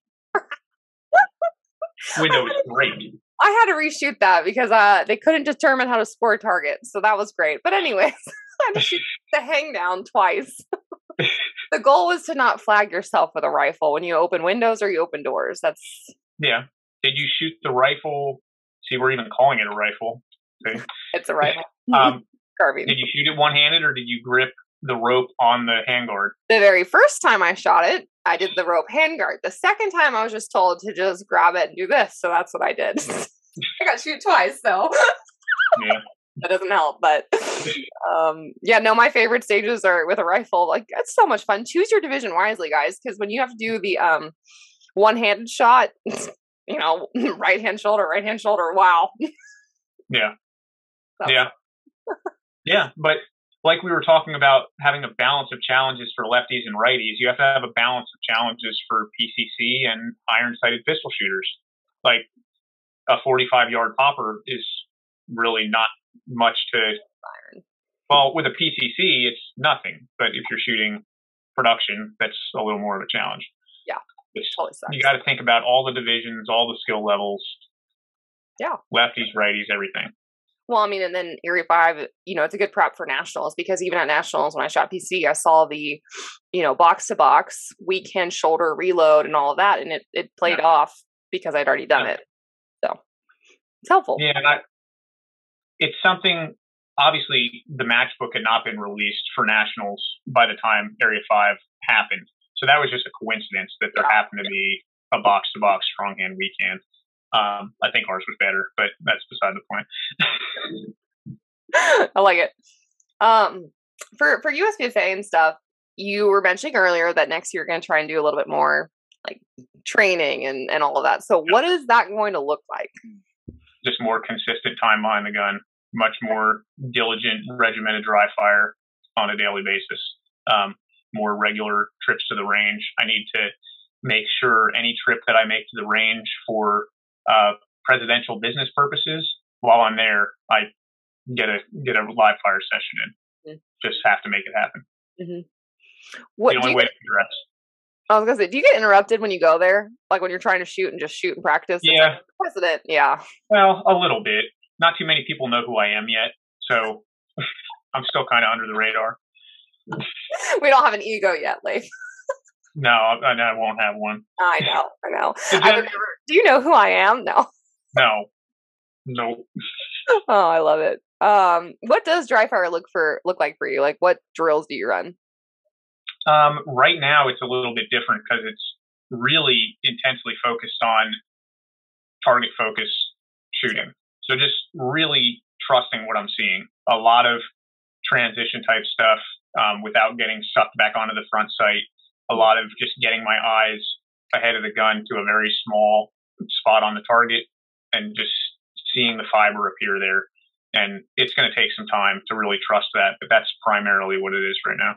So, like when they say front sight focus, your target focused, still kind of see the rear, like the the rear side's You're blurry. seeing a blurry outline of the front and the rear, but your main focus is on the target. Okay. So what you're just seeing a completely blurry sight picture. Okay.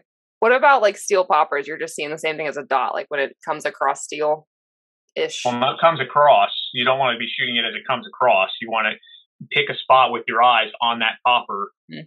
and then bring the gun right to that spot. Okay. When you see what you need to see appear in between your eye and that spot you picked, then you're good. Okay. Hmm. Do you accidentally reload when you shouldn't have to on high capacity? Sometimes, not it's definitely the first couple matches I shot in limited. I definitely dropped a bunch of mags on the ground that still had 15 rounds in them. Yeah. Um, but some people say it never goes away, or they have a fear that it'll never go away. Like I don't want to throw Paul Kerr under the bus, but next time you see him shoot limited, ask him why he has five 20 round mags on his belt, and he'll tell you. I see him Saturday, so this Saturday he is, we he is a pure blood single stack major shooter and he's. So to be fair, the Toys for Tots they make everyone shoot limited ten, so we have to go back to yeah. dumbass limited ten, which is why I've got my stupid five. and you can't use race gun holsters, which I don't have one anyways. I was barring that, so yeah. I can use this. I'll actually get to use this in a full match, Lafe. You should be so proud. Good. That's awesome. Um, so what are goal what are the goals that you're gonna set for next year in terms of like match placement or you know, performance? Um, short term goal is I want to make GM in production and single stack. Um, but more importantly than that, I want to finish within that percentage at majors. That's the bigger goal. Mm-hmm. Um, that is at nationals. If you're finishing within your percentage range of your current division, that means you're actually that that classification. Um, so that's the ultimate goal: match placement over classification for sure. Okay. But making GM in a single second production is very doable. Hmm. Definitely want to do that by the end of the year. I'm excited to see that. Um, for for people listening that don't know really how to how to live fire on the range right now, when it's tough to get ammo, like what what drills really help that are kind of like a low round count drill to run? Um, you don't have to set up a bunch of targets. You can have one or two paper targets and a piece of steel and just reconfigure them in a bunch of different ways. And you can run four or five round drills and just burn in transitions are the biggest thing. Um, really picking your spot on the target visually and transitioning to that spot, and especially doing that on steel and going back and forth between steel and paper. Distance change up is a big one, like doing accelerator um, far to near, near to far is the big one. That's only a six round drill unless you do a reload and do it again the opposite direction. Um, but definitely dry fire on the range when you're there as well. You should if, if you're short on ammo, and even if you're not short on ammo, you should probably be dry firing two to three times more trigger presses on the range than you are live firing. So if you're doing a drill, dry fire it 10 times. Really understand what you're seeing and what you're trying to get out of it without the distraction of the gun going off, and then confirm it with live fire. Live fire is really confirmation of dry fire. Yep. I like that though. I never thought to do reps and reps dry fire. Like we'll run through it once and then go straight to live fire without soaking it in. Yep. Hmm. You're not fully understanding what you're seeing if all you do is live fire. Yeah. You're you're of course seeing the sight lift and it's shot calling and everything, but if you're paying attention like you should be in dry fire, you're gonna without the recoil replicate that same visual cue. Yeah. Yeah. Now, how like shooting steel challenge? You said accelerator and stuff, which I know some people may not know, like that specific stage, but how does that help with eye movement and transitions in USPSA in a moving sport? I think we're talking about two different accelerators. Well, I'm mean, talking about a paper target accelerator drill in right. USPSA, but there's also a steel challenge stage called accelerator. So, um, really, that it depends if you're shooting target focus or some varying level of front sight focus. Um, that's why I'm working towards being entirely target focused because you're not having to learn all those different aiming schemes and changing that up as the target distance changes or the target difficulty changes. Mm-hmm. So it's a lot faster than trying to refocus in a different aiming scheme when the target changes. Okay. I don't know if I answered your question. I kind of lost track. Sort of. It's sciencey. well, and I know a lot of people too. They'll practice steel, and even with rifle and stuff, they'll practice steel but they don't practice paper, so they have no clue if that was A zone, C zone. You know what I mean? Like they don't. Right. Yeah. You should not practice only on steel because steel is binary. It's hit or miss. It's the only variable you have is the size of the steel. Like if you're mimicking the size of an A zone with steel, then you're just shooting A zones. But you you want it's not going to teach you. Eh, it'll teach you shot calling if you hit the plate where you can call which direction you missed it, but um, you don't always want that instantaneous feedback of steel. It can do some damage. You should be practicing on both, primarily paper, differing degrees of difficulty on paper targets, and then mix a piece of steel in there. Yeah, to slow you down, make you go like one for one on steel. Like, yeah. Yeah. Okay. I have training things to do. That's why I'm asking all these questions. um, what nationals well, are coming, you? You're coming from that three gun scoring too. I know. However, in two gun nationals, if you did, did you see that video where the optic flew off? Because that's another thing. No. Oh, that's fun. Yeah. I didn't have an optic at some point. So, anyways, but two gun was fun. I like that concept. and that was hit factor. That's just no? two on brown. Time plus. Yeah. Well, yeah. and I'm the dumb dumb, which is fine. But like, I've been, I've actually gotten a lot better as a pistol shooter, uh, probably because the cheater Atlas gun. But just shooting USPSA and limited minor, which is fine. It's not competitive ish, and it can be. I'm just not the the best shooter, but it's helped with three gun for sure. You know. Yeah. Three gun, three gunner's not that bad. There are people. I'm trying to be better at pistol. No, I know. I there's a lot of there's a lot of small long distance plates in three gun that'll that'll test your fundamentals. Yeah, for sure. Yep. I want to see you quad load. You and I have to race twelve rounds, load, and then oh, shoot. Oh, I've never practiced quad loading. You said a you said a date, and I will I will dry fire quad loading, and then you're then it's on. I like that actually. I'm trying to think of when I'm coming to Kentucky next. That'll be the date. Section match. We'll have a quad loading side match. Yes, I dare you. Dare you. Bring in the bell. Um, actually, so you don't have to answer this, but I want to ask about like everything going on right now in the USPSA, kind of political environment ish. But what are your current thoughts on everything going on, or do you have any? I have lots of thoughts. Um, I don't know how much I'm going to get into all of them, but yeah. there's a definite disconnect between people of varying viewpoints, and I don't feel like everybody's making the effort to understand other people's viewpoints.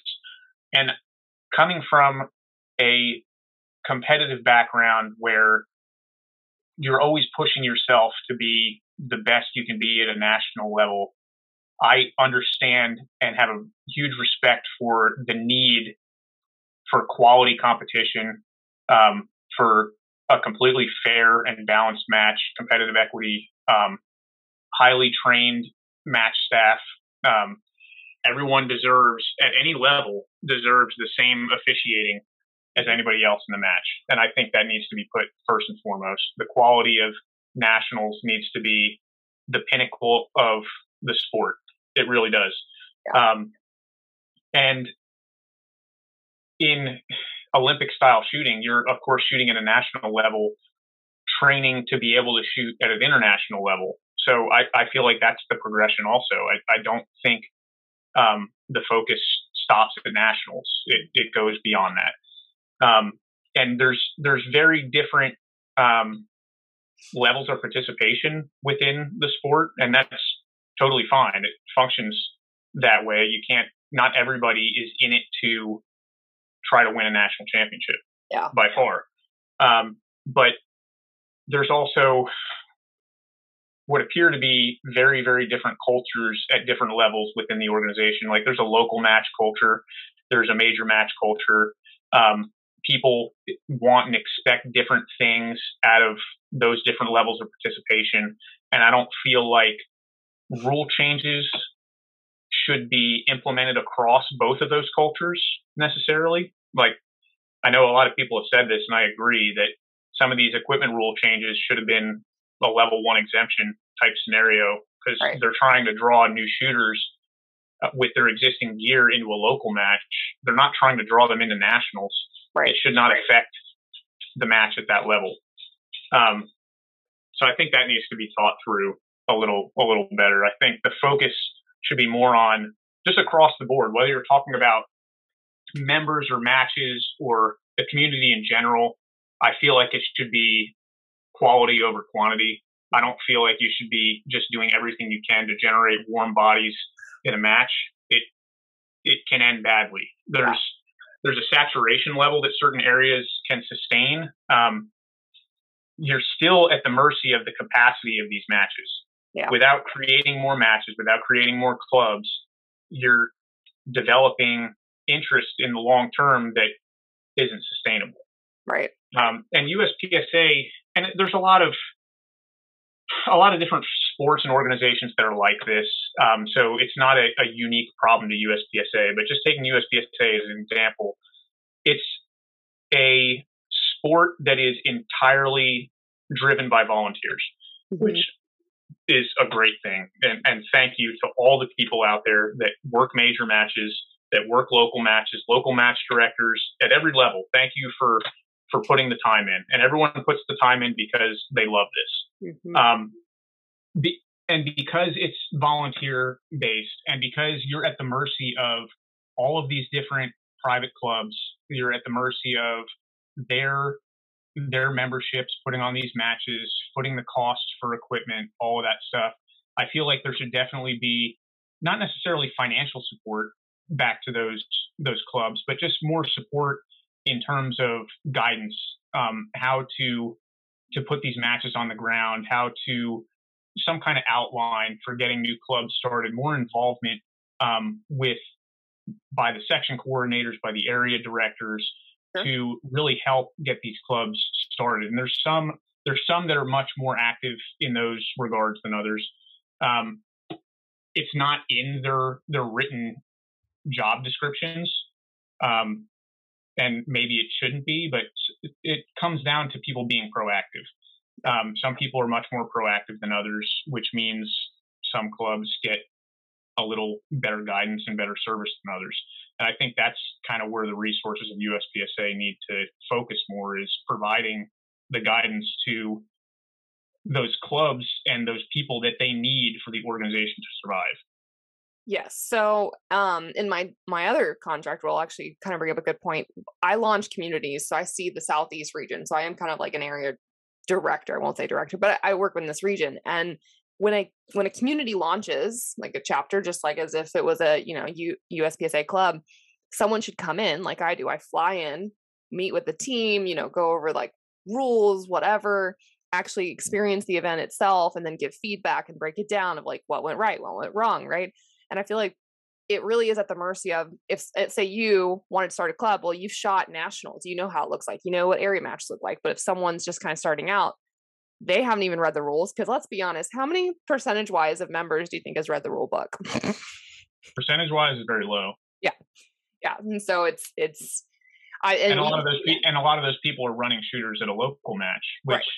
is is the best option they have but it's not it's not preparing anybody to go to the next level. Yeah they go to a level two level three match and they're just shocked that what they've been doing is not legal Yep, like even uh, wrist below belt or relaxed sides and all of that, it, it was not consistent. Yeah. And yeah, it's just I don't know. I don't know what it looks like. yeah, I don't know exactly what it looks like, and there's there's valid points on both sides, I think, but I, I believe there needs to be a lot more transparency in what the organization views as its direction mm-hmm. in the long term um, that's where a lot of these things come into question. Um, the stability of the rules is a big issue. I've been shooting, I've only been shooting almost four years in USPSA, yeah. but the production rules have been different every single year that I've shot. it's not, and that's absurd. Yeah. so if you were like making changes or what some of the changes do you think that should be like immediately, you know, I don't know, changed or looked at or considered? Well, it's not that it should be immediate. It should be presented to the membership and not just voted into into rule overnight. Yep. It it needs there needs to be feedback. There needs to be an opportunity for other people to to view the potential pitfalls of what is being proposed rather yep. than just the same people sitting around a table. And I'm not trying to to prod at anybody. It's just Oh yeah the circumstances are it, it's much harder to roll back a rule change than it is to make one. Yeah, yeah, and I feel like that when the rule changes happen too, it's very fast. Like you said, it's overnight. We don't really know where it's come from, but this other stuff that we really want to see as an organization, like they're they're dragging their feet on, they're not going to bring up, and it takes a lot of effort. I mean, I know it's silly to think about. I know it's dumb, but like I don't think if you're a grandmaster shooter in open that you should immediately be a master in revolver. I think that is ridiculous. It's insane. I, I, I don't think PCC classification should carry over to any pistol division. It's not. And I don't think revolver should carry over to an auto gun and vice versa. Yeah. It's absolutely ridiculous. Yeah. And I don't know why that's not obvious to anybody yeah. to change. Like that should never been. They're, they're not the same thing. No. you can't sandbag, sandbag in revolver. I'm sorry. Just... No. well, I don't want this to sound bad, but I, I do shoot a little bit of PCC, and I stopped shooting PCC because I didn't want to overinflate my pistol classifications. Yep. I don't I, want to make GM and PCC and then be a master in everything else that I have no business being a master in. It yep. doesn't make sense. Yep. Yeah, you kind of have to pick and choose. Like for me, like if I'm going to pursue PCC, which I want to, I don't think I'm gonna have to, or I'm not gonna be able to go back and compete in a master or or even a if I make it. You know, who knows? But yeah, there's no way. I'm just yeah. not that that person. So I don't know. Um, does that, that, see that that's a very easy change to make, except then you're taking away classifications in pistol divisions based on PCC, which I don't think is an issue, but that's something that needs to be talked about. I, and it's not in the in the grand scheme of things, it doesn't matter that much. The people that are overclassified in a pistol division based on their PCC classification are the ones that should be upset about it. Yeah. Unless they're just there to brag about their classification, it's not going to help them in majors. No. It's not like they're going to go win master in a pistol division. Right, right. No, I mean, there's holes in everything, right? There's always gonna be a problem with any rule, but still, I just don't think that that lines up. Does anything like going on right now affect you as a sponsor or affect your business in any way? Um, some things do. Um, I don't know about as a sponsor necessarily. Um, but rule changes, especially, I guess we'll get into this. The the flashlight rule change um, that happened this past year created a lot of artificial pressure on me to accommodate that holster wise. And I spent a lot of time prototyping holsters and being a production shooter and seeing how ridiculous that rule change was really kept me from getting excited about finishing that prototype at all. Right. Um, to the point where I just ended up leaving it. It just sat in the corner of my shop and I never messed with it anymore. Um, it, I just if I can't get excited about something, yeah. then it's the pro- final product isn't going to be what I want it to be.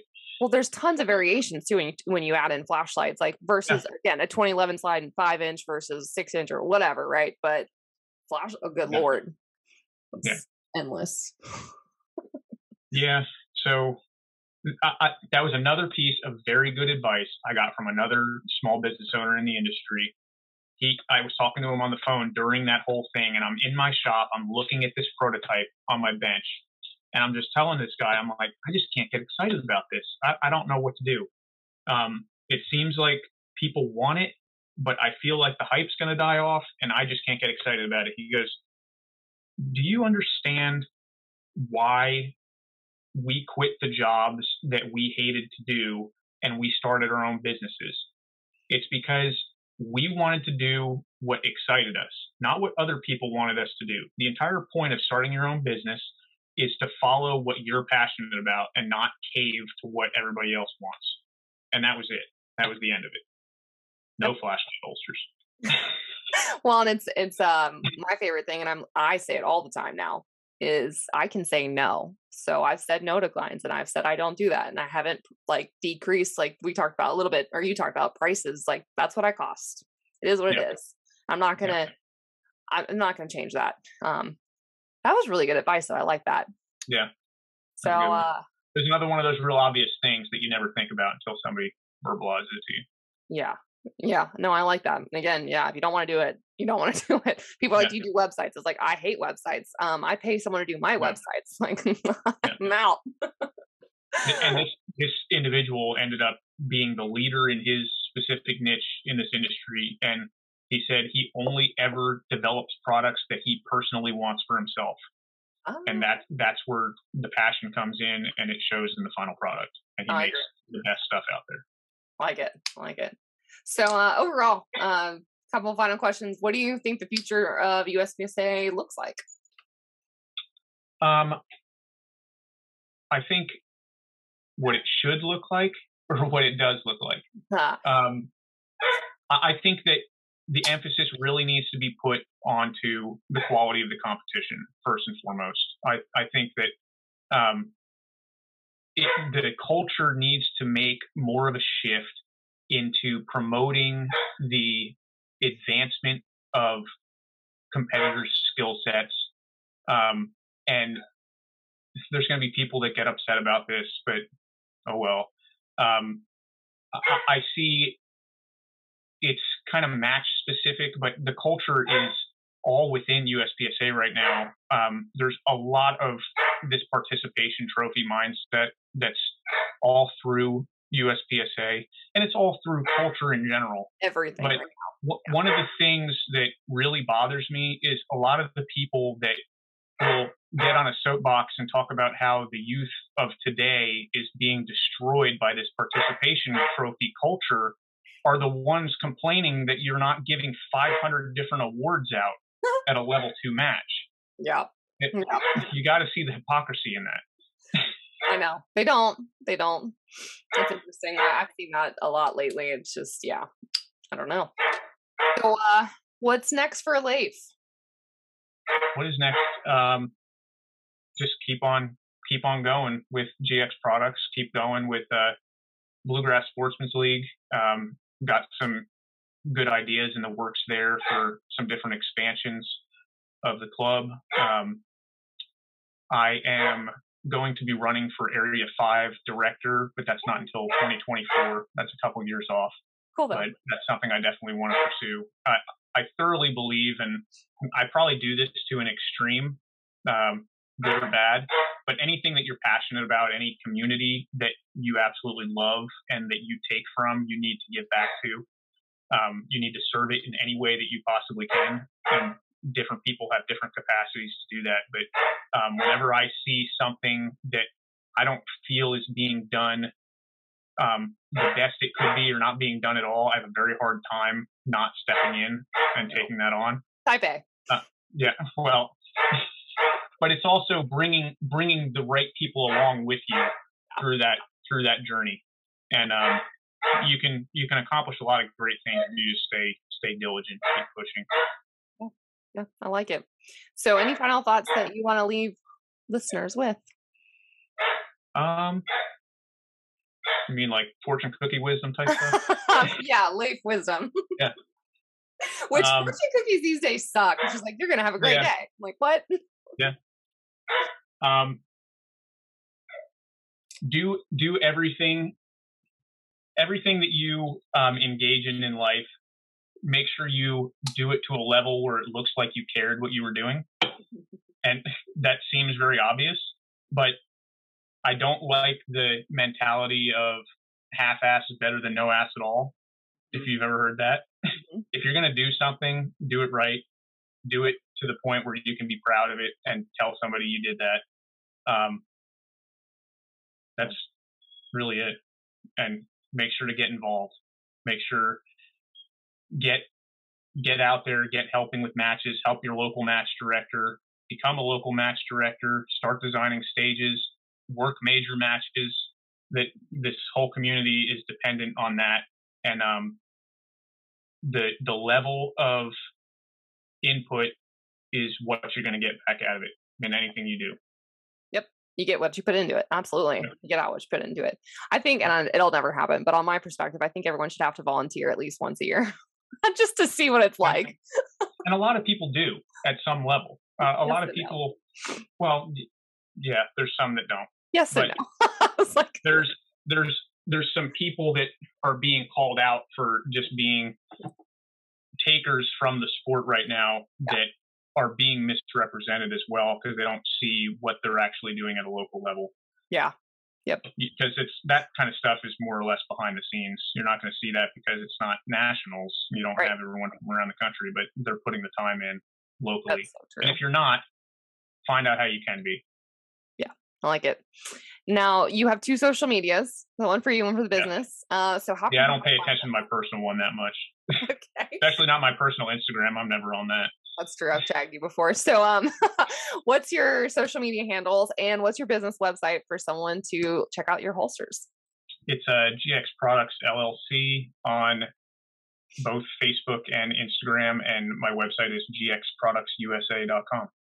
Love it. Love it. Like, thanks for coming on the podcast. Thanks for sharing your entrepreneurial journey. I'm looking forward to more holsters. I'm going to send you some Kydex ideas. we'll get you set up. Thank you very much for having me. Absolutely. I, no, I don't know when I'll see you again. Are you going to Shot Show? No. Ah, uh, we got to get you Zero there. interest in that. You you need to go for the no, business. Zero interest. No. no. All right. Well, I'll see you on the flip side. Thanks for all you do. Um, thanks for putting on good matches. Uh, thank you to your wife for healing me and all of the things. So I love it. Thank you for everything. Thank you. Yep. All right, listeners, stay tuned for the next episode of the podcast. Thanks for listening to the Reticle Up podcast. Be sure to subscribe wherever you get your podcasts and on YouTube. Follow along on social media at Reticle Up or 3 Gun Kenzie.